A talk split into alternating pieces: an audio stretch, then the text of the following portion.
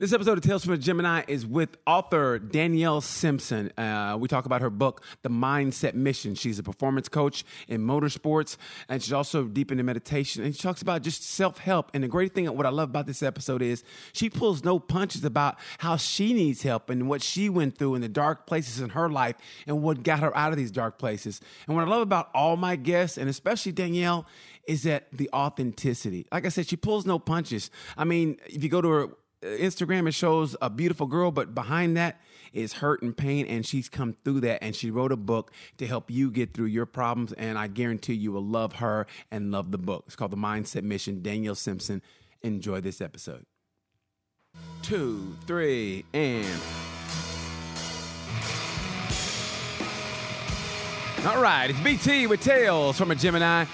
And uh, my guest today, I, like I said, first of all, I want to thank you people for just making this podcast what it is and, and, the messages of encouragement and and the, the DMs you leave me and, and the criticism and, and, and the positivity. I appreciate that. Like I want to make this the best podcast in the world. I mean it from the bottom of my heart. I strive every day and I like to and I like to challenge myself with people I don't know and they and they trust me. And this next guest is one of the ones I remember like I, I saw that uh, when I interviewed Steve Day, me and Steve Day had a chat and I looked and I saw somebody had liked it, and I think they followed me. And I go, let me see who this person is.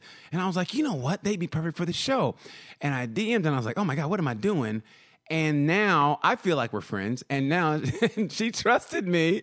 And she has a book out called The Mindset Mission. She is a, a, development coach and also a motorsports coach, right? And I think that's how we, eh, that was what intrigued me in the beginning. I mean, obviously she's beautiful, but then it, it came to motorsports. And that's where I was like, I have to talk to this person. My guest for today, the wonderful Danielle Simpson. How are you, Danielle? Oh, thank you. I'm so, so well. How are you? I am wonderful now. And like I said in the beginning, thank you so much for trusting me. I mean, there's like, like I tell people all the time, I'm a lot of energy and I'm a lot to take in. And I get that sometimes I rub people the wrong way, but it's authentic. And I, and I love that. I remember when I was going through your, uh, your Instagram and I saw that you were at Silverstone, I go, oh my gosh, I love her already. You were at Silverstone with the drink in your hand, having a great time. I've been to Silverstone on the greatest vacation of my life to watch MotoGP when they were there, and I was at Cadwell for uh, BSB, and the greatest vacation of my life was in, in the UK. So I, I, knew you were cool right off the bat. In motorsports, then I knew you were cool. Oh, thank you so much. Um, yeah, that was a hectic weekend because I was actually working crazy hours in the morning, and then obviously thoroughly enjoying myself in the evening. So come the Sunday, I was de- I was dead, um, and the sunstroke. Like we had like a mini heat wave in the UK, and the burns I got, it was actually embarrassing. I burnt my lips. I've never burnt my lips before. How do you burn your lips? Burn. How do you burn your lips? I have no idea, but they were so sore. I mean, so so, uh, so yeah, don't don't burn your lips, guys. Did, did, did you have to walk like this? Uh, how did you? Do, I mean, when you, I mean, seriously, how did you go around? You have like duck lips, like don't, don't touch your lips, don't touch your lips, like you, you had to look like Donald Trump the whole time, like don't touch your lips. Don't touch. Well, luckily, that drink in the picture was like an ice slushy uh, vodka cocktail, so I just kept drinking those, which obviously then was quite lethal because I was like, oh, it's just a slushy, and next minute I'm flawless. So good time. You look like you were having a great time, by the way. That's what I loved about your picture. You look like you're having a great time, and like I said, it's motorsports that just it, it, intrigued me about you. And and since I don't know anything about you, and we'll get to the book and everything, but tell me a little about your background. Like, where did you grow up, and how did you grow up? Yeah. So, oh, hang on, let me just turn this. Sorry. Um, what happened? Yeah, so I grew up. sorry, sorry. I grew up um, in the UK. Okay. Um, for most of my life, um, and then my parents divorced when I was about eight. Um, and then at about 11, my mum decided that she wanted to move us to Australia. So we moved to Australia for two years, which was absolutely incredible. Um, and then we moved to Canada for 18 months. Um, I know. Where in, um, where in Canada? Then, where in Canada? Where? Uh, we moved to Winnipeg. So, man. Oh my gosh, she she broke up. She froze. Oh, there we are. There, oh, we there are. you are. Hi. You know, it's funny. My last guest. Oh yeah, could you please repeat what you just said so uh, it comes back? Yeah, uh, you moved to Kenya, you moved to Winnipeg, and that's when you went uh, and you froze. Oh, sorry. Yeah, yeah. So I moved to Winnipeg, Manitoba, Um, and then after that, we moved back home, and I've been home ever since. What, uh, uh, your favorite destination between between Canada and Australia? Your favorite? Uh, Uh, definitely Canada because you get the best of both worlds. Obviously, you get your nice sunshine in the summer, and then obviously brutal cold winters in the winter. but I was just there were so many activities to do, and like I feel sorry for like England, like you know it rains all the time. So really, you've got bowling or the cinema. Whereas in Canada, you've got wakeboarding, you've got fishing, you've got, you know what I mean, quadding, um, skidooing, snowboarding. Like there's just so much to do out there. It was absolutely brilliant growing up there. So. Did, did, you become a hockey fan? Oh, I loved ice hockey. Yeah, yeah, yeah, yeah, yeah. Did you play? Did you play? Did you play? Oh God, no! I can't ice skate at all. It's actually horrific. Um, but I love watching it, and also basketball. I came a really big fan of basketball because our um, high school was actually pretty good at it, so that was good. oh my God! Really? Okay. So, did you ever do any sports growing up oh, uh, at all? Um, no, I dabbled in ballet when I was like little, and then apparently I had a proper sit down chat with my mum and said this isn't for me, and she listened. Um, silly woman. Um, so no, no, not really. I haven't. Uh, well, as I got older, I got more into fitness. So um, Thai boxing, and I used to be a gym manager as well. So I like the gym, but not an actual sports ball. So Thai. Uh, so you, you do a little Muay Thai? Yeah. yeah. Oh my god! So uh, I train Muay Thai myself. So maybe we should oh, spar. No. Maybe we should do a little ah! sparring, light, light sparring. Don't hurt me. Um, Don't hurt me. Don't hurt me. A little light sparring. You know? yeah, yeah, yeah. Friendly spar. Yeah. oh, not. Did you ever think about competing in that? Maybe. Absolutely not. Definitely not. Hundred percent not. Like, in the UK, we have these things called like white collar boxing matches, and it's basically two amateurs. They train for like ten weeks with somebody, and then they get in the ring for charity. And um, no, I won't even do that. Sorry. I would prefer to do a triathlon or anything else, but I'm not doing that for charity. I'm really sorry. now, now, what got you? Now, what got you into fitness? What got you into fitness? Um, so when we moved back home, um, obviously I'd like finished school and then went up to Manchester for university. Um, and did uni as good as I could. And what I meant by that is just drank and ate crap constantly. Um, I don't really remember it, to be honest. But um, yeah, I gained quite a lot of weight. Okay. And I was like the first in the family to go to university and um, graduate. So I knew that my face would be on everyone's wall. Do you know what I mean? So it was quite a lot of pressure with the little square hat. So um, I basically stuck like went straight into the gym in third year of university and sorted myself out because I didn't want to graduate the size I was. I didn't feel comfortable with that. So um, I got into the gym and didn't fall in love with it at first, to be honest. Like found it a real struggle because it was completely something that I hadn't done before. Um, but obviously with uh, grit and determination to make sure I wasn't a fatty on the wall, um, I lost all my weight and graduated the size that I wanted to graduate. And then my mom was like, cool, so now you're going to go be an event manager. And I was like, I don't want to do that. I don't want to plan fun for everyone else and not have any fun. Yes. Um, but she was like, what do you want to do? And I was like, I just love the gym. I just want to be in the gym. And then that's when I decided to train to be a personal trainer. And then I worked my way up in the fitness industry and become a gym manager. Wow. Okay. And was that where you found your, your love? I mean, the, the, the eventual love or, and passion for it?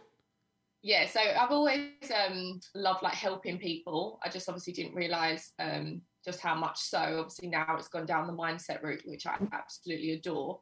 Um, but the fitness obviously was the first sort of me helping people and being there supporting and stuff. Um, and yeah I, I, loved it. And then um, when i went into the management side of things that's when i started to feel um, really disconnected to why i'd got into the industry. And obviously as the manager deal with all the crap, basically. Oh. so um, it was quite.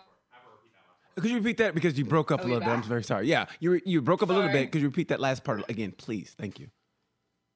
Yeah, so I was just saying, um, once I got into the management side of things, that where I felt really like disconnected because obviously I wasn't really helping or supporting clients as much. Um, and obviously, as the manager, you just basically get given all the crap jobs, don't you? like everyone comes to complain to you about their lockers or whatever, um, about their schedules and all that kind of stuff. So, yeah. So it's kind of like if you like pizza, but then you work at a pizza place and you go, you know what, I don't like pizza anymore. And that's what that's like, I guess, in a way, you know? I mean, I mean, when you eat too much pizza, yeah. Yeah, and then you work at a pizza place. You go, you know what? I don't want pizza. I want something else. So yeah, yeah, I guess that's what it's like. Hold on for a second. My, my phone went off. So okay, I guess we're, we're having a lot of technical difficulties here, but we're gonna get this down. But that's what it's like. So okay, so you're in the gym, you're working out. Okay, so then where did the motorsports love come in? Because I because I saw an interview with you, and you said it best. That's your happy place. And I tell people all the time, there's no place like a racetrack. I mean, I love I love where I'm at at, at all times. I love the gym. I love riding my you know my bicycle. I love my motorcycle. But to me, there's no place like a racetrack. Where did that love of motorsports yeah. come in? So um, it started off when I was a real little girl, um, and stuff like that. Like he's not a massive football fan or like um soccer fan sorry. Um he's always been into motorsport. And then obviously when my um, he likes soccer but he doesn't love soccer. Um so then when my parents divorced obviously um, I just stopped watching it because my mum didn't care. Um, and then I, first year of university, I actually moved out to LA for a couple of months to do like a summer exchange and I was working as a lifeguard um, there and uh, met a boy. And um, this boy was a racing driver. So he took me to like quite a few tracks. yeah. You were in LA. Oh. Fantastic. I'll be froze again. Okay, uh, okay. but you were you were in LA, like the LA, LA, like Hollywood, LA. Yeah. and you yeah. were on the beach, so you basically were Baywatch. You were literally Baywatch. Oh, come on. Okay, so not not quite. We did have to wear red. Up in Six Flags. Okay. You know the the water park. I can't actually remember what it's called now. Yes. Um. So yeah, but I was in red. Um.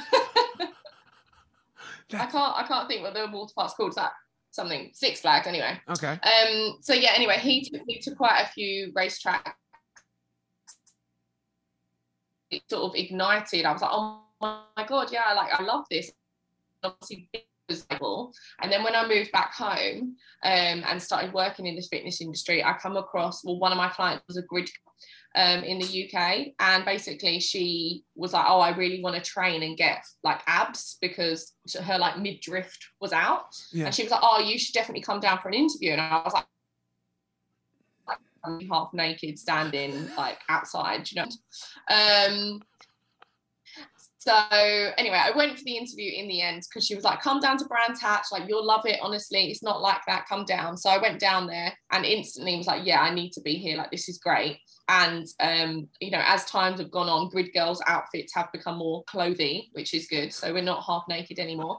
Um, so yeah, so that was my sort of foot in the door. Yeah, I was a grid, uh, and I just wanted a little bit more from motorsport, and I wanted to um give give more. Do you know what i mean? Rather than just stand holding a board i wanted to give more. So i went into like the head of hospitality side of things and started working with um, team sponsors and stuff like that which was really really fun.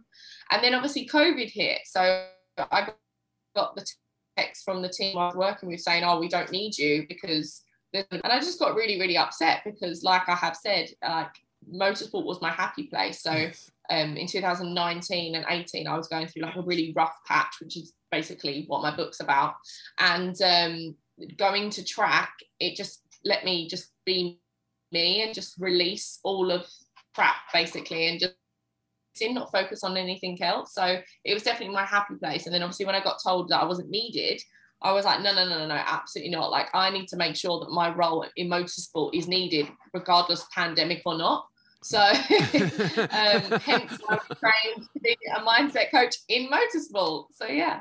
Oh my, that is great. You know, I like that you made that you drew a line in the sand. Goes, no, I need my sport, my my right here. This is where I'm going to be, and you can't tell me any other, any other uh, thing right there. This is what I'm doing. What is it about motorsport that drew you? Is it is it the sound? Is it the smell? Is it the speed? What is exactly that that ignites the passion?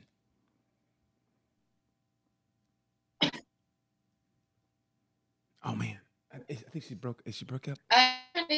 Um, yeah, the sound as well, but I would say definitely the speed. And it's just for me, like it's the um what the guys like basically the mindset that they get into to get into the car to then drive it around. Do you know what I mean? Like unfortunately I've seen quite a few um, crashes in the past month. I'm not too sure what's going on in the most world, but there's been quite a few crashes completely, and then still get in the car and race. That to me absolutely baffles me.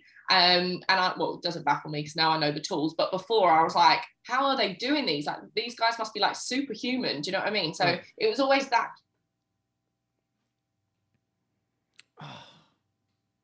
how they can physically push themselves to these limits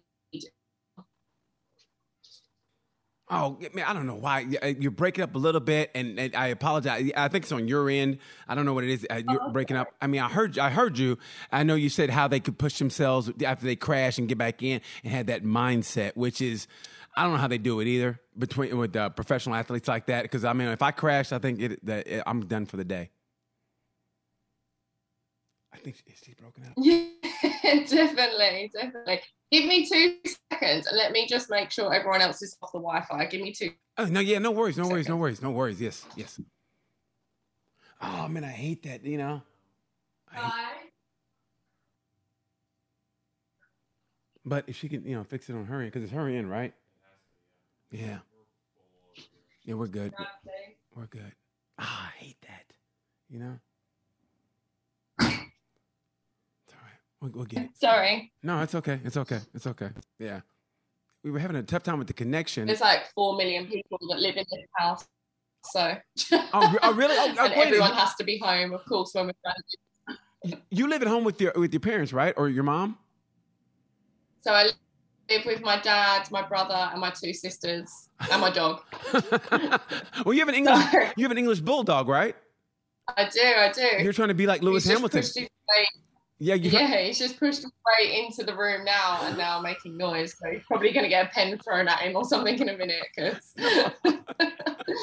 oh dear. No, okay. So we talked about the, the motorsport. So how did you decide to become uh, like a, a, a coach for that, like a, the mindset coach for that, for like a motorsport yeah. coach? So um, um, basically, I uh, started working with life coaches myself um, early 2020.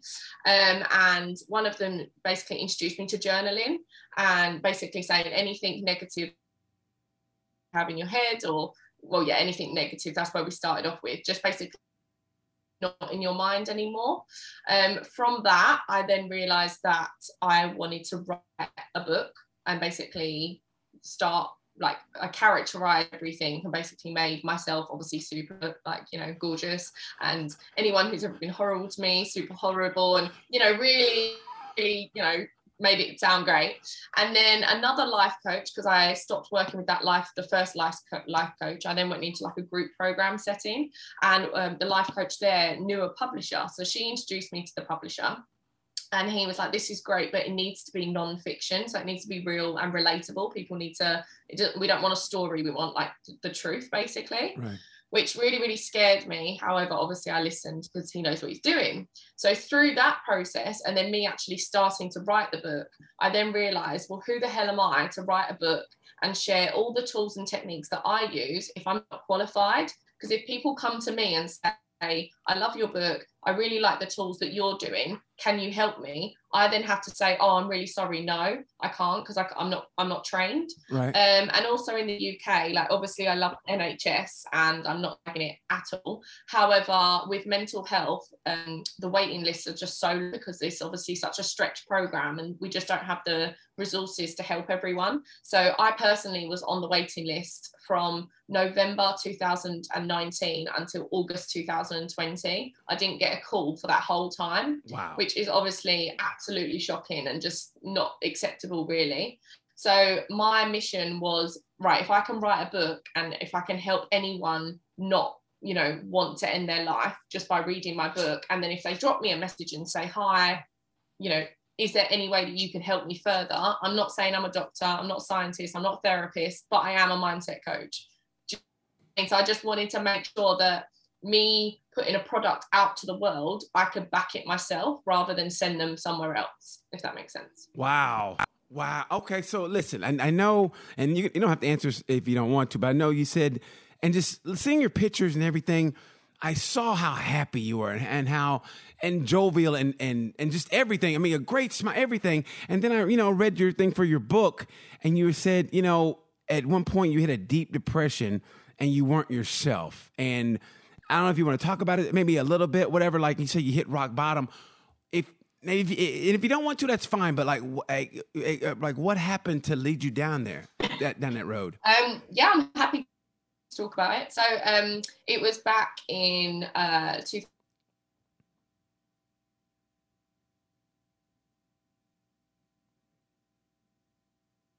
2019, late 2008. Gym job thought was going to make me when be happy when and like you know all these different you know spots in our life as to when we're going to be happy. However i got this promotion.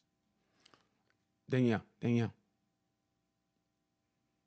we get well, uh, anyway can you repeat that? I beg you broke up a little bit. Yeah i'm, I'm asking you again.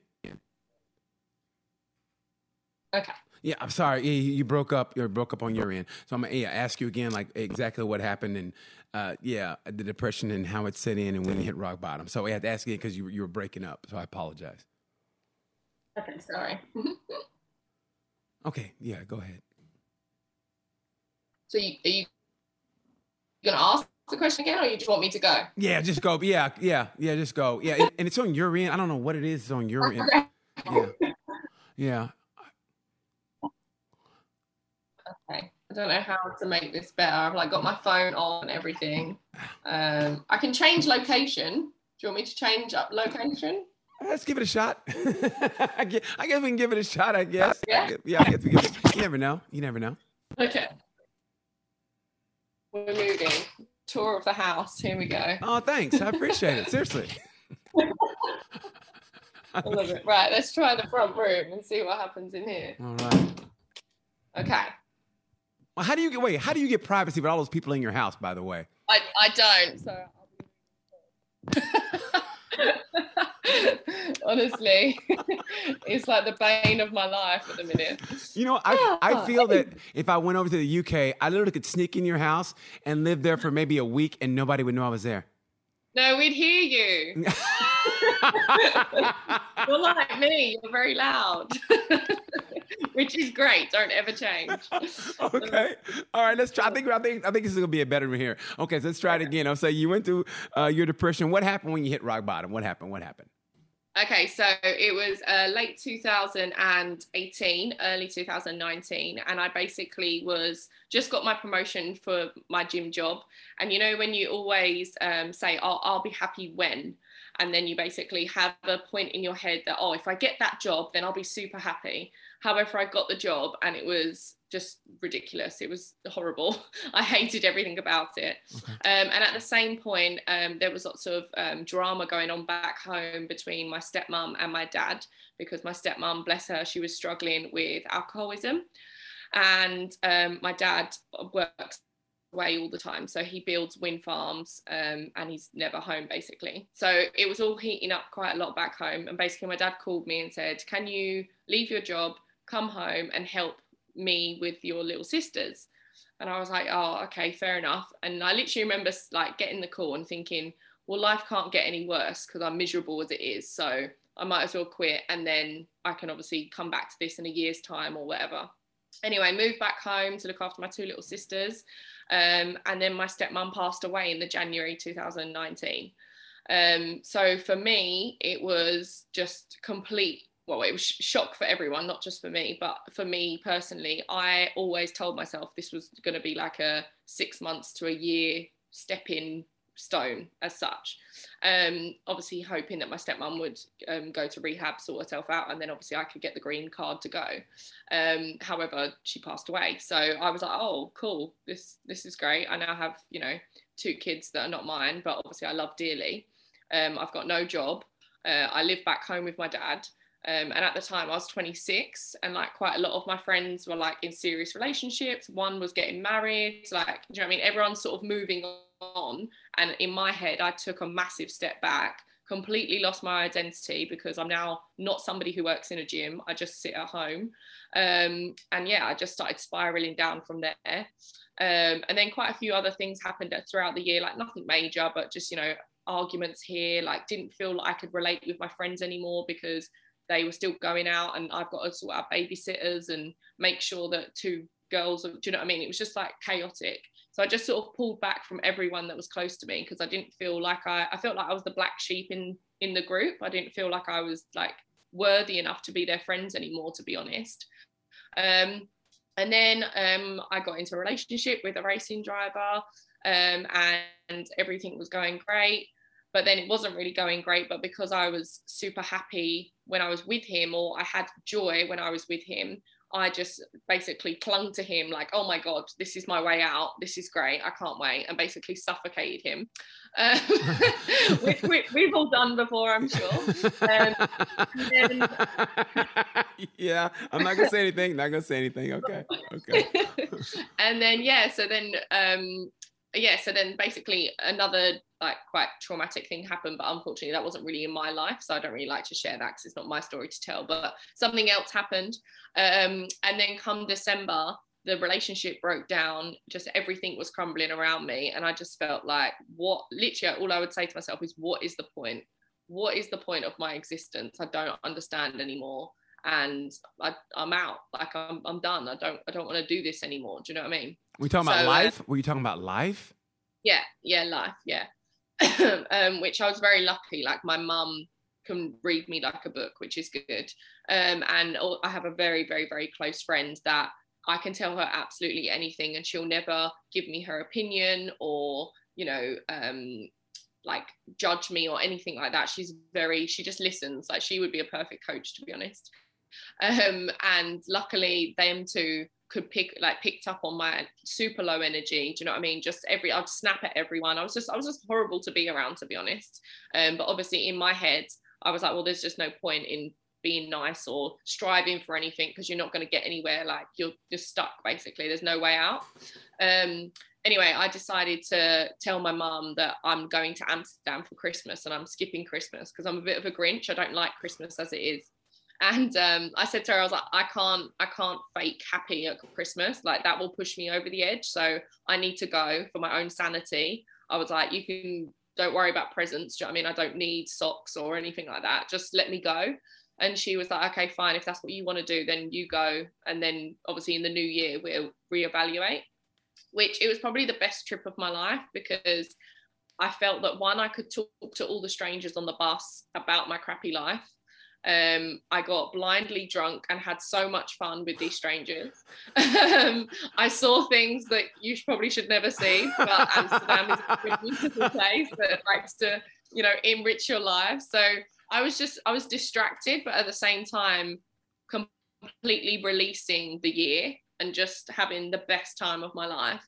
And then on the way home, like my mum texted me and was like, Oh, I hope you've had a great time. Like, we're so excited to see you. And I was just like, Oh, like, they've they've missed me. Do you know what I mean? Like, which obviously I know if I'd done something not silly, but if I'd if I'd listened to the the unkind mind in my head, then of course they would have missed me. Like, you know, however, when you're in that hole, like you just don't see it. You're just you you don't know how to get out. So you're right. just like, right, well, I'm just gonna throw the towel in, like I'm done now. Um, however, coming home, I come home, had a conversation with my mum, and during that time, she'd got in contact with this life coach that I then started working with.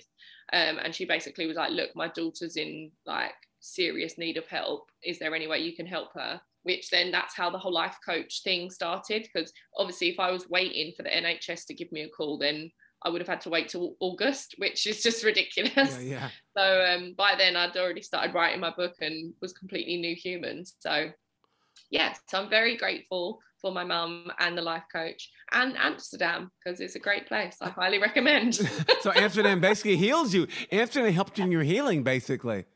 Yeah, definitely, now, definitely. Did, did you worry that since you were around alcoholism, were you worried that you that you were gonna go down that road or become an alcoholic? I mean, because you were around it, and I don't know. Sometimes um, I don't. I don't think in the moment I was worried about it. Um, I would say like now, well, not now, but like now, especially in lockdown, like England, that's what everyone's done. They've turned to alcohol because they haven't got work in the morning, right? right.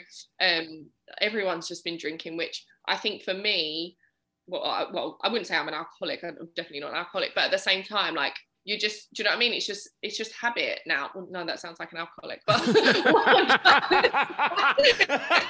what I'm trying to, yes, it does. We... catching me out now.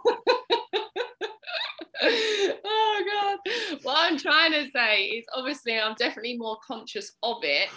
Okay. And sometimes I do say like, oh Dan, do you know what I mean? Like you don't really need a glass of wine with dinner but at the same time it's just sort of like oh well it's dinner so let's have a glass of wine. Do you know what i mean? Yes. I feel like england's very bad for that to be honest. I, I think the whole world is i mean i think the united states is the same thing also. I just think sometimes people they feel like uh, you know if, if, it's social we'll just have a drink for social and, try, and it's that and i think it's it's it's it's masking other problems but it look like it's a social drink it's just it's a tuesday man come on we just got off work or hey it's so-and-so's birthday or blah blah and i think it's masking a lot of stuff you know i mean i'm not a big drinker but i don't you know pass judgment i understand if sometimes that's what people need for whatever for to, to get a little bit loose but I get it, but sometimes it's like I just think there's a problem underneath that at the same time. Yeah, definitely. You know, hundred percent. Um, and yeah, I can definitely relate to that. Um, there's a bit in my book about it. Um, one coach introduced me to it, and it's called FAN, and it's basically face it, um, avoid, or numb it. And before, I would massively numb all of my feelings through alcohol, through just binging Netflix or you know scrolling Instagram. Like I wouldn't actually ever feel whatever the emotion was because I was scared of the like you know feeling it basically. Obviously, avoiding um, well, avoiding could be like shopping online, um, just like you know things that you, how you can avoid, and then obviously the the feel it is the the the F. But um, yeah, it wasn't until I like really started talking to different coaches about things that you don't realize um, what is down there that you are suppressing. Do you know what I mean? And I think that was another thing as to why I felt so bad at the end of 2019 is because I was just suppressing everything. I didn't talk to anyone about anything because I felt like they would judge me for basically being miserable. Do you know what I mean? They're like, oh, well, you chose to quit your job, so you shouldn't actually be upset about it. And I'm like, well, yeah. Okay. Well, here's an honest question, and, not, and I mean this from the bottom of my heart. It's not being, it's going to sound bad, but hear me out. Is that did you feel that sometimes? I mean, if you're going through something and being a, a, a, a pretty woman like yourself, did you feel like if you tell say say a guy, "Hey, I'm going through this," that they would listen only because it was an ulterior motive? If that makes any sense. You know what I mean? Because I think sometimes if you're a pretty girl and you're going, man, I'm going through this, and they're, and you and they're gonna listen only because they're going, well, hey, I catch her in her lowest moment, then I'm gonna seize it or capitalize. And but that's just the truth. I'm being dead serious because honestly, you're a very beautiful woman. Very, I mean, I'm not. Uh, you're effervescent. You have a beautiful smile, and every all the videos and everything. You're just having a great time. And I just feel sometimes when you when you see somebody, you know. It, at the basics, we're humans. I mean, we're animals at the basic level. We're animals. And if you see that moment of weakness, I think sometimes some people will try to uh, capitalize on that. So, did you feel that if you uh, try to open yourself up to a man or something like that, that they were kind of capitalize on your on your looks or, or, or at your weakest moment? Um, I'm gonna say no because I, I don't feel like my relationship in 2019 was ever anything like that. Like I'd known him for quite a few years before. Um, and yes, it just sort of stumbled and happened. Do you know what I mean? Um, but, but I don't think he was ever, oh, she's weak, so let's pray as such. Um, and then once that shut down, that was it. I just shut down then. So now I'm like an ice because I just don't I don't let any any males really in. Like I have I've had a male coach, which I actually said to him, I was like, I don't know if we're gonna work together because obviously you're male. And he was like, What? And I was like, I don't know, I don't know how this is gonna work. Um, however, he's like the most loving, like kindest person ever. And then now, obviously, my manager, he's obviously male.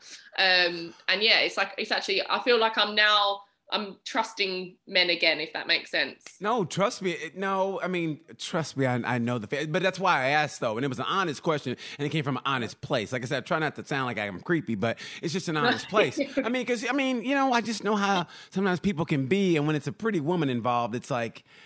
I just know how sometimes people can be, and and like I said, you're hurting emotionally, and that's when people are vulnerable.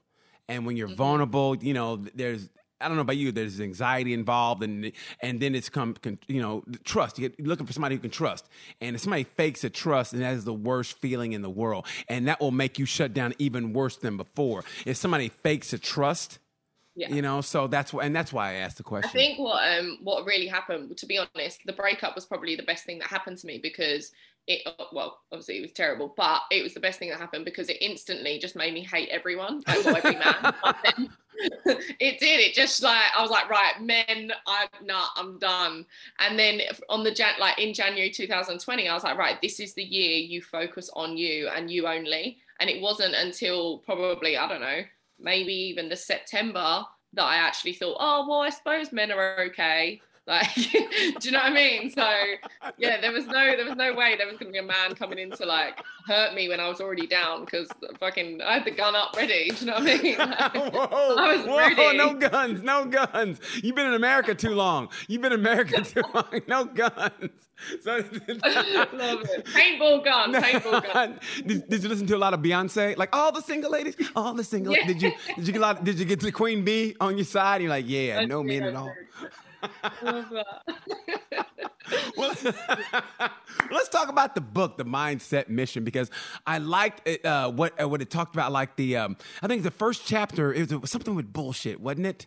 I, I, it, what's the name of that first chapter? Uh, oh, good question. Um, it's um, it's just all the bullshit. It's yeah. yeah, all the bullshit. And then the next, like the next part is like um, when all the shit hits the fan and all this shit did hit the fan and how you got through it. And, and and it was what through journaling and you're a big meditator? I tell how meditation helps with you. Oh uh, literally it's incredible. So literally it's um a year like this month um that i met my meditation coach um, and we had a podcast earlier today and I was laughing about it, just saying like, can it's literally a year this month, which is madness. But um, yeah, I started um, dabbling I'll call it dabbling because I definitely it wasn't a routine and I didn't have a clue what I was doing. Um, but yeah, I started dabbling in meditation probably in about May in 2020, and that was literally because um, you must know. Do you know Callum Best? I it sounds familiar. Have you heard it? What, Yeah, so George George Best used to be a really um, famous English footballer or soccer player. Yes, and yes. Callum, Callum Best is his is his son. Okay. And he's very very good looking. Um, anyway, I was following him on Instagram because obviously you have to eye candy, and he started doing this series called The Conscious Living. I'm still human, like do you know what I mean? I hated men, but I still had to look, right? anyway, he um he started doing this series called Conscious Living and basically was inviting different coaches on to deliver meditations and just like you know talking and motivation and stuff. Anyway he invited this one lady on called jill and i just absolutely fell in love with her voice and just the the meditation i just transported every single time she spoke. And i was like wow like this is what it's meant to be like not me just sitting in the garden with my headphones on looking at birds. Do you know what i mean? Like uh, you can actually go places in meditation. So then anyway so then i got introduced to my meditation teacher who taught me to be a coach um, and again, like it, it was just the way he structured like the meditation and you'd always do like a full body relaxation beforehand and it was just absolutely beautiful. Um, so then i decided yeah i definitely want to train myself but i wanted to do it for a more of a healing process. So i went on his 10 week meditation training course um, and every single week you had a meditation that obviously you had to learn yourself and then teach to others. But i went on there solely to deepen my relationship with myself and just enjoy these meditations and you know see what come out of the meditations. Um so yeah so that's basically how i fell in love with meditation. And then obviously now i have like a monthly um zoom class that i do. It was weekly but i've now changed it to monthly. So, so, um, so if i were to say if i were to say hey you know i want to learn how to meditate what exactly do I do for a beginner? Like I want to, you know, get into a good place mentally because, and we talk. I think you talk. I think you talk about that in the book about mind clutter. You know, how do you get that? Because I, I, I have a hard time focusing. You know what I mean? I, I, that's why I call it Tales from the Gemini. I'm a Gemini. I can talk to you women. Next, next thing, oh no, oh God, you know something shiny, and then all of a sudden I'm like a squirrel. Like, oh my God, tree, and like, what was I talking to you about? And I'm, I'm, I'm, I'm everywhere. So if I, if a, as a beginner like myself, I go, hey. I want to meditate. I want to get my mind, I want to slow my mind down. I really want to focus on this. What would you tell me, like a beginner? Okay, so um, I think I put it in the book, but basically, there's like a couple elements to a meditation that I think are really important. So, number one, your environment, making sure that obviously you're really comfortable and you're in a quiet, calm setting. Like there's no point doing it. At your desk at work when the phone's going off or if your kid's running around throwing paint everywhere. Do you know what i mean? Like you need to make sure that you're locked away and that you can actually just let yourself surrender. Um, number two obviously if you're brand brand new then i would literally stick to eight minutes ten minutes max just because um, anything longer than that, you are going to get bored and start getting irritated and fidgety and stuff. Um, and then also, like, you know, there's so many myths about meditation. So, one being that you've got to do it for hours on end, two being that you're not allowed to think at all throughout the meditation. Like, it's a complete myth. All you've got to do is just one, focus on your breath. Um, and then if thoughts do come in, that's completely fine because it might actually be something that your soul or your kind mind is trying to tell you. Okay. Um, so it's not about shutting thoughts down completely. It's just about becoming aware of them and then bringing your focus back to your breath. So it's basically just training yourself to focus. That's what meditation is. Wow. Okay. Okay. I just want to know for somebody like myself because I've, I've always wanted to meditate and get into that. And and here you're talking about meditation. I'm, I want to ask you. I'm uh, I'm putting you out there. I'm putting you on the spot as a meditation coach. That's that's what I'm doing right now. Love it. Well, yeah, come to our class definitely. I don't know about the time difference though. I record it so I can send it to you. Oh, you should. I mean, honest, you should. And I, honest, why didn't you stay in L.A.? Because I mean, honestly, it just- it's like you're you're perfect for that. You're perfect for that place. I mean, you walk into a casting office like, all right, she's got the she's got the role. If she can just say her name, she's got it. So why didn't you stay out there? When you were in LA? Um, it was just a it was just a summer job. So um, just through university, they they came to loads of universities in England and was like, oh, who wants to come to? Well, there was actually quite a few places you could have gone in America. Mm-hmm. Um, one of them being like New England, and I was like, where the hell's that? I'm not going there. absolutely not. LA or New England? No, I'm good. Um, so uh, yeah, and I was just really lucky that I got picked for LA. So yeah, it was great. You are great. Yeah, you are LA all the way. I mean, you. I mean, you would. You would be perfect for that. No, I'm serious. You'd be perfect for that place. I, there's. You could have a show there. I could see that happening. I mean, honestly, you have that look. You've got the with the with the coach thing going on. It's perfect for you. You should. You should try to come back out. Well, you really never should. say never. You know what I mean? Never say never. What I mean, you really should, and also with and with motorsports, you could come over with the Indy. Like, where do you want to be in motorsports? Do you want to be like an uh, IndyCar coach, or do you like, uh, the, or is the eventual goal maybe F one? Yeah, so F1's the dream. Um, I've already pictured it. I will be a part of Red Bull because it's my favourite team. Um, and I love Christian Horner and Geri Halliwell, so I need to be a part of that. Um, oh my yeah. God. Yeah, you know what? You know what? I like Christian Horner, but I just okay, well, I'm gonna put you on the spot then. When when it was uh, when it was Hamilton and Max and an accident at Silverstone, who whose fault you think it was? Or was it a racing incident? So, no, so, it was Hamilton's fault, hundred percent. Hamilton's fault, one hundred percent. That's a homer call. You know what? That's you getting a job with Red Bull. That's you getting a job with Red Bull. So good for you. No, I mean that good. I, I thought it was a racing incident. I really did. I mean, even though you know, I, I, love Hamilton. I love Mad Max. I really do. I, I love Hammy. Of course, I love Hammy. I think he's great. Uh, I, love, I love what he does off the track also, which is great.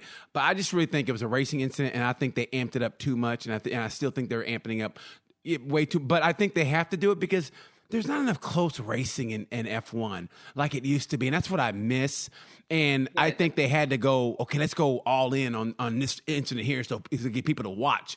But I thought it was a racing incident, and I thought what Hammy did was whoa, it was great. And then they went to and then they went to Hungary, and oh, that was great too. So this season is great. I still haven't watched Hungary because I was at a racetrack that weekend, and then I know, and then I come home to watch it, and it's not recorded and I was just like and then also I just haven't had the time to like actually like you know find it and watch it. But apparently it was like one of the best races ever so I need to watch it. Well duh. I mean I duh, I mean seriously duh. It is one of the greatest races and you're gonna see I'm not gonna ruin it for you but one of the greats of all time shows that why he's one of the greats of all time and I'm not gonna say who it was and but you'll see and let me tell you something that race was lit matter of fact that was the best race of the season so I'm not gonna say Really? yeah so when we get through here I want that's that's your homework assignment I want you to watch yeah that's want what I'm doing tonight I went to watch the, the, the F1 Hungary race. That was incredible. So yeah, I want to see you in F1 as a coach. I think that'd be great. Would you, would you love to work with Mad Max of all of them? oh 100%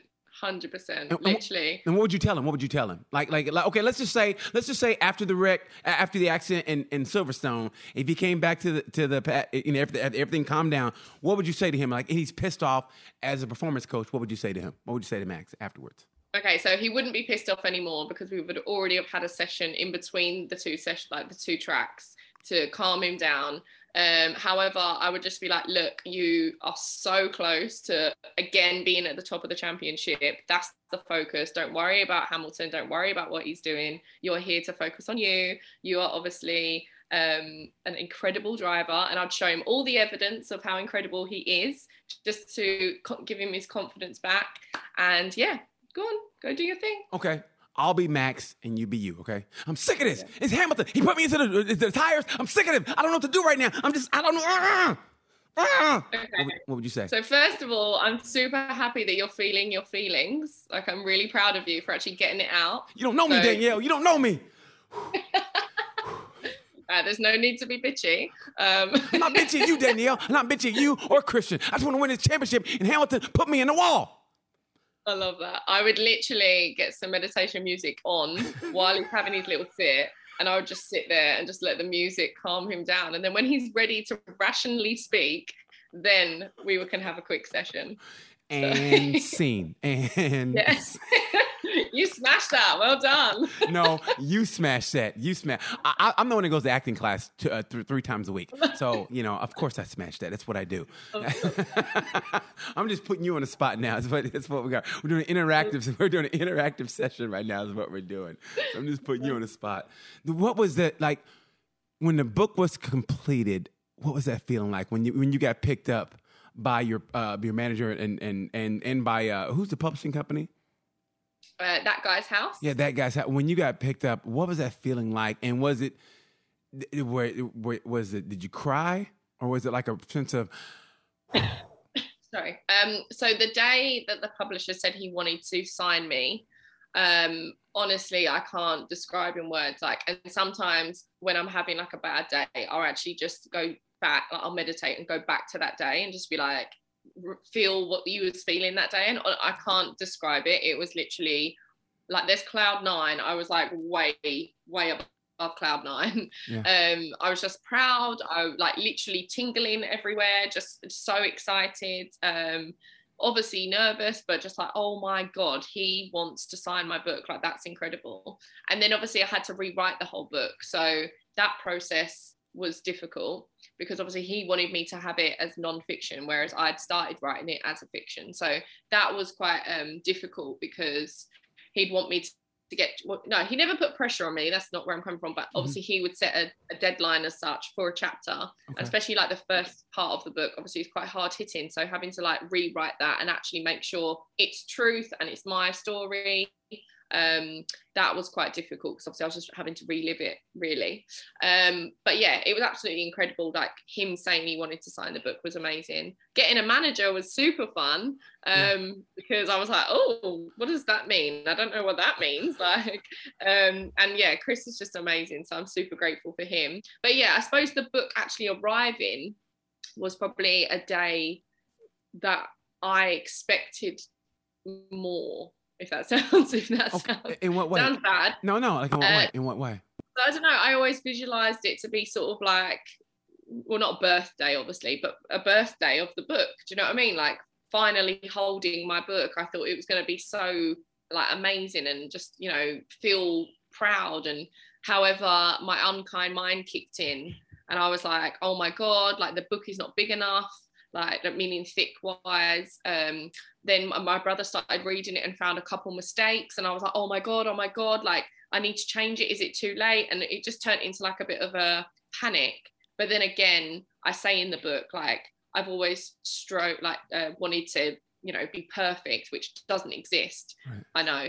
Um, but at the same time, I was like, I can't send a book out into the world and have these mistakes. So it was just a very, it was an overwhelming day, I think. Just one, having the book in your hand, and then obviously it not being as big as I expected it to be, and then finding a couple mistakes, I just went into a bit of a panic mode. But it's all good because I now have a toolkit to calm myself down. So okay, so so that which is which I think is kind of it's kind of funny that you sent a book out, you know, about you know the mental approach and everything, but it's not perfect. So you're you're going through anxiety about about your book on mental health and everything. Yeah. And, and so how did you get over that? How did you get over? Did you meditate mm-hmm. over it, or how, how did you get through the part of knowing this book's not perfect? Oh God, what do I do if I get called out on this shit? They're gonna call me a fake. What am I? I mean, so, so how did you get over that?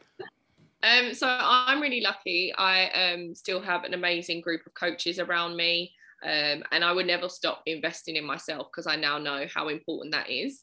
Um, so yeah, so straight on the phone to a coach to vent and basically, like you were, just maxing, maxing out there, just completely losing my head. Like, oh my god, my book is a pamphlet. Nobody's gonna read my book. Blah blah blah blah blah blah blah. Um, and then yeah, just coming back to the basics. So journaling about it, like you know is this an easy fix? Yes, I just have to message the editor, get them to change the slight mistakes, and then we're back out again. Do you know what I mean? Yeah. Um, but yeah, just just using my rational mind rather than my unkind mind, which just goes absolutely off the wall, telling me who am I to have written a book like you can't even spell, so how can you write a book? Well, there's editors for that. Do you know what I mean? So. Yeah. That is, I, I love that. I mean, because if you follow, you got to follow Danielle on Instagram. It's great because what I thought was great was you were supposed to be doing something, I think, with the book, and you were like, and you were, and you said it. You go, listen, I'm supposed to be doing this, but I'm going through Instagram. I'm doing, I'm, mm. I'm, I'm like, I'm like avoiding this, and you said it, and I thought that was great because it's like you let people know we're not perfect. I mean, even I'm trying to help you, I'm not perfect, but I'm getting through it. And if basically, if I'm getting through it, you can get through it. But if you see me, I'm procrastinating now. I'm supposed to be doing something. And I thought that was great. Like you said, I'm going through Instagram. I'm just looking for stuff. I'm shopping. I'm doing everything other than what I'm supposed to do. And I Listen. love that. I love that. Yeah. And I have always, um, I've always, you know, been quite well, not always, from 2020 i was like right i'm always going to be authentic and i'm going to be the real me. And you know i'm not here to offend anyone or hurt anyone but at the same time i'm not going to sugarcoat things anymore because that's how i've previously been. And i'm like oh better not say this or better do you know what i mean? Not do this. I don't want to hurt anyone. And i'm like no like if i want to do something i'm going to do it. So um and that's just basically how i've again with coaching you know you can't show up to a coaching session and not be your true authentic self. Like if that involves tears if that involves anger if that whatever it is you need to bring it to the session so then i can support you and help you in any way. Or you know when i'm being coached i can't show up and pretend to be happy because i'm not going to get anything from the session. So i think from having coaching sessions and knowing that you're safe and it's okay to be yourself right. i've then just trickled that out accidentally yeah. onto social media and now in my everyday life and you know even like this past two weeks they haven't been easy like having the book out out in the world and anyone can buy it and the next day they can be reading my vulnerable story that has played with my mind and i'm like oh crap like there's no going back now do you know what i mean like right. my book is out there for the rest of my life and beyond. Do you know what I mean? It's not even like when I die, the di- the book died. Like it's it's out there now. So that's been playing on my mind. Plus, we've had like some family situations going on um, as well. We've got my nan's funeral tomorrow. Do you know what I mean? Like there's just so much. Um, it's okay, I'm fine. But there's so much um, emotions going on at the minute that I'm just like, no, I just need to just pull back slightly and just focus on me again. So all weekend, I've pretty much done nothing. Um, I've been on a couple dog walks and I've yeah. watched movies and I've ate pizza and I've just literally pizza. Just, pizza always yeah. does it.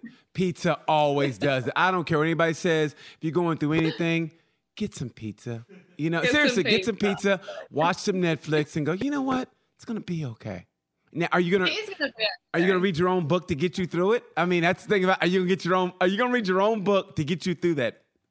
Well, obviously, luckily for me, the uh, the tools are in the head, so I don't have to keep reading the book. But um, yeah, I've been meditating like crazy, um, and I in the book I mentioned about Reiki as well, which I absolutely love. Um, I'm not um, like qualified in Reiki, but I have quite a few Reiki um, instructors that I go to. What is So, Reiki? yeah, what, what is past- Reiki? I don't know what Reiki is. So Reiki is basically um, an energy. Um, oh, it's like an energy. It's basically a meditation, a really deep meditation, but it focuses on your energy and how to align everything and make sure that you know your soul and you as a whole is like in line and ready to smash whatever it needs to smash. And it talks about your different chakras. So obviously you've got your crown chakra, your heart chakra, all different chakras, and it basically tunes into all of those and just picks up on anything that shouldn't really be there. Um, so I've had like two Reiki sessions over the past two weeks, just really tuning me back up. I like to call it like a bit of a like a MOT really, just make sure that everything's doing what it's meant to be doing. Um, but yeah, I've just been really focused on me, and I just think it's so important. Like when we do feel like that you're drowning or that, that everything's sort of you're spinning so many plates, Or if you just stop and then just literally bring it back to you and just focus on you, then nine times out of ten you have the answer and you can get through anything. But nobody really knows to stop and then just focus on them. They're like, oh, but I've got, I haven't got time and I've got to do this and I've got to do this. And I literally caught myself saying that to my manager. I don't have time to do this. And he's just like, right, well, make time basically. Wow. and then I was like, right, I need to make time. Like so um, but yeah, you've always just sort of come back to you, which is probably probably my big tip for, for this whole podcast. Focus on you and everything else will fall in line. the answers are always inside you. Always answers are Yeah, inside. And and what I like about it, and I mean, coming from the United States, I don't, maybe if you picked that up when you were here, is like a lot of people, you know, they they put the religious onus on it, and I like that it's not. You know what I mean? I, I don't know if you're a religious person or whatever, but I kind of like that aspect of it's no, it's not. It's within you and whatever. Because you never. And now, are you a religious person, or do you believe or not believe, or atheist or not agnostic or whatever? Yeah, no, I've just never really. It's my family's just never really been religious, so I've never really thought about it. To be honest, obviously I've you know seen it in the world, but yeah, I wouldn't. I wouldn't uh, choose to go to church. So I pass a couple no. churches every now and then. what them people doing over there? What them people doing over there? That's a church. I heard about that church. Yeah. Okay. I don't know. I always walk in and feel like, oh God, have I sinned? And I'm like, oh, am I being judged? Like, I just feel pressure when I walk in, so it's best, best I don't go. like, better not. yeah. That's a great philosophy. Like, nah, it's just best I don't even go in there. Yeah. he, they- he knows who I am. I think that, that's beautiful. I really do. If I he really needs me, he'll, he'll send me a sign and tell me to come to church. I guess. Like, I, I feel like he's got the job. He doesn't need me. Well, I like that. That's beautiful. No, I like that. I really do. I really do. And I I love this. Uh, God, I love talking to you. I mean, I think that's great because, like I said, I love the fact that you're going through it and you have no problem telling people that you're going through it and that you're trying to get through it your damn self. And I tell you, but there's about three pictures that really do it for me. Obviously, the one at Silverstone, I love that picture. But there's the one where you're in the red dress and you're laughing and you have a, a glass of wine. And it's one of those last, it- Oh, it, looks yeah, like it's uh, yeah. one of those best friends said something, or it's with maybe a, you know, a sibling where you have that laugh that only you guys think it's hilarious. But that's the one I love the most because that to me, that shows that no matter who you are and how happy somebody appears to be, there's always something underneath it, you know, and that you're going through it. And if if, uh, if, if I saw that without knowing your backstory, I'd be like, this girl's perfect. She don't have a care in the world. And knowing that you, you know, you do have problems like we all do, I think that's beautiful. And if you ever guys get a chance, please follow her on Instagram. It's Danielle underscore Simpson and you'll see just to living a great life. And she even changes a tire. I watch. You. I mean, don't get me wrong. It took you forever, but you changed the tire. And I like how you got mad, like, "Don't yell at me!" And you were trying to get the tire off. So I'm like, Oh, yeah, if you were in a pit crew, yeah, th- th- they would have lost the race. I mean, no offense, it took forever. Oh, 100%. Yeah. But, you know, Red Bull, I can learn. I can learn. Do you know what I mean? So, yeah, well, you know what? Red Bull is a lot better than uh, than what they did with uh, Valerie Bottas when they couldn't get get his tire off that one race. Remember that? I felt, Okay, man, you know what? terrible, bless Maybe what you need to do, I know you want to go to Red Bull, but what you need to do is, if I were you, I would contact Valerie Bottas and go, hey, listen, I know you're going through it because, man, they are really screwing you over. So listen, here I am. You see me. I'm beautiful and I have a book out. I can get you through it. I know Lewis is doing a job on you. I know you're all blah, blah, blah. I mean, I saw way too much of him on, you know, uh, on a Netflix documentary. I didn't want to see a naked Valerie Bottas. Ah, Nobody wants. bum. Nobody wants to see a naked Valerie Bottas. I love Valerie, but I don't want to see his naked butt. But anyway, so what you need to do is you need to you need to email him, get your manager to talk to him, and say, "Listen, Valerie, look uh, at look look, look at this performance coach," and you show up and you go, "Yeah, okay," and you, I guarantee you. He would probably be a champion the next season. No, seriously, he would be a champion the next season. If you walked in, I'd be like, "All right, I'm all ears," and then you tell him about your book, and he read it, and I guarantee you, the next season you win the championship. I love that. I love that. I'll get Chris on it straight away. Well, I'm just saying. I mean, if anybody is all cuckoo for cocos right now, it's Valerie Bottas. I mean, you see what he's been going through. him. I know. He's had it hard for, for way long, too long now. So you walk in, show him who you are. I mean, show him the Instagram first. He'll be like, "Okay, I'm listening." And then you walk in, he goes, "I'm really listening." And then you start talking. He goes, "I am really, really, really listening." And then you show him the book, and he goes, uh, where, uh, "How much do you want?" And then next thing you know, you, you're working with Valtteri. Boom. You're wearing the shades. You're going all over. You're in Uzbekistan, wherever they go. You're going everywhere. You're making money. You're like, I see you. I go, hey, what's up, Danielle? You go, I can't talk to you, BT. I'm, I'm, I'm with Valtteri Oh, right now. never. I'll be Yeah. like, come down to Houston week when they go. No, no, no, you wouldn't. I'll get you in. No, you wouldn't. No, you wouldn't. But you. I'm been kind. Of course I would. hey, once you go F1, you never come back. You'd be like, BT, I'm sorry. I make way too much money now. I'm, I'm, I'm with Valtteri. But listen, it was great chatting with you. You, you have a good life. that one time. I tell you what. Here's what we, here's what we got to do. Uh, you got we got to meet up. We got to meet up at a MotoGP race sometime.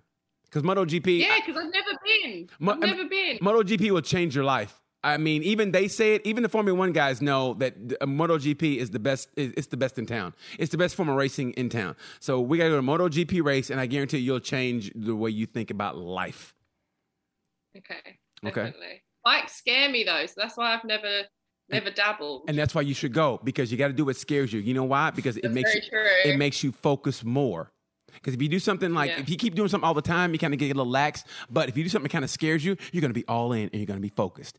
And then you go in, and let me tell you something: a lot of those kids need to be coached. I mean, I mean that a lot of those riders need to be coached, and they need that one little guidance to where boom, and they're focused, and next thing you know, they're champions, and they're champions all because of you, Danielle Simpson. Yeah. Thank you. so, so before we get out of here, I want to know in five years, where do you want to be? Where does Danielle Simpson want to be in five years? Cool. Like, I, what- Okay, so tell me your gonna life. Tell me your top five things in your life in five years. Your top five Okay, things in your life in five years. Right, we're gonna have um second book out. Yes. That's gonna be finished by next year. Um, we are going to have at least at least two or three motorsport teams signed up with me, and I'll be coaching. Yes. Yeah. Um, we're going to have a team of meditation teachers teaching my meditations uh, to people. Um, and oh, two more. I'm to have my own house and English bulldog. And I'm to be driving a BMW M2. Oh my! I love that. I love, and you know, you look good in that car too. In that BMW that shot on your Instagram, that's you. That's you all the way. And like you said, your words exactly. You got to visualize it. And you visualize and it'll come true. That's what she says on her Instagram. You got to follow Danielle underscore Simpson. She preaches, she practices what she preaches, and she, she preaches, she preaches visualization. That's what you got to. Visualize, meditate. The answers within you. It's all Danielle Simpson. Get her book, The Mindset Mission. I guarantee you will love it because she pulls no punches at all, and she's authentic as you can see, and very beautiful, by the way. And thank you for taking a chance on me. Like I said, I hit her up in the DMs, but I was very professional, and she trusted me, and for that, I give you nothing but thank you, thank you, thank you, thank you, thank you, gratitude. And so, anything No, else? you want- thank you for having me. anything else you want to say before we out of here? no, thank you for having me. I absolutely loved it. I can't believe how quick it's gone. And um, yeah, I will see you soon at MotoGP. I will see you soon at MotoGP. We will talk and we will, we will, yeah, something's going to happen. We're going to meet each other at a MotoGP race or an F1 race and we'll have a great time. Thank you, Danielle Right. Simpson, for everything. You have been great. Thank you guys for watching. I appreciate everybody and the kind words. And like I say about this time, you know the word pain.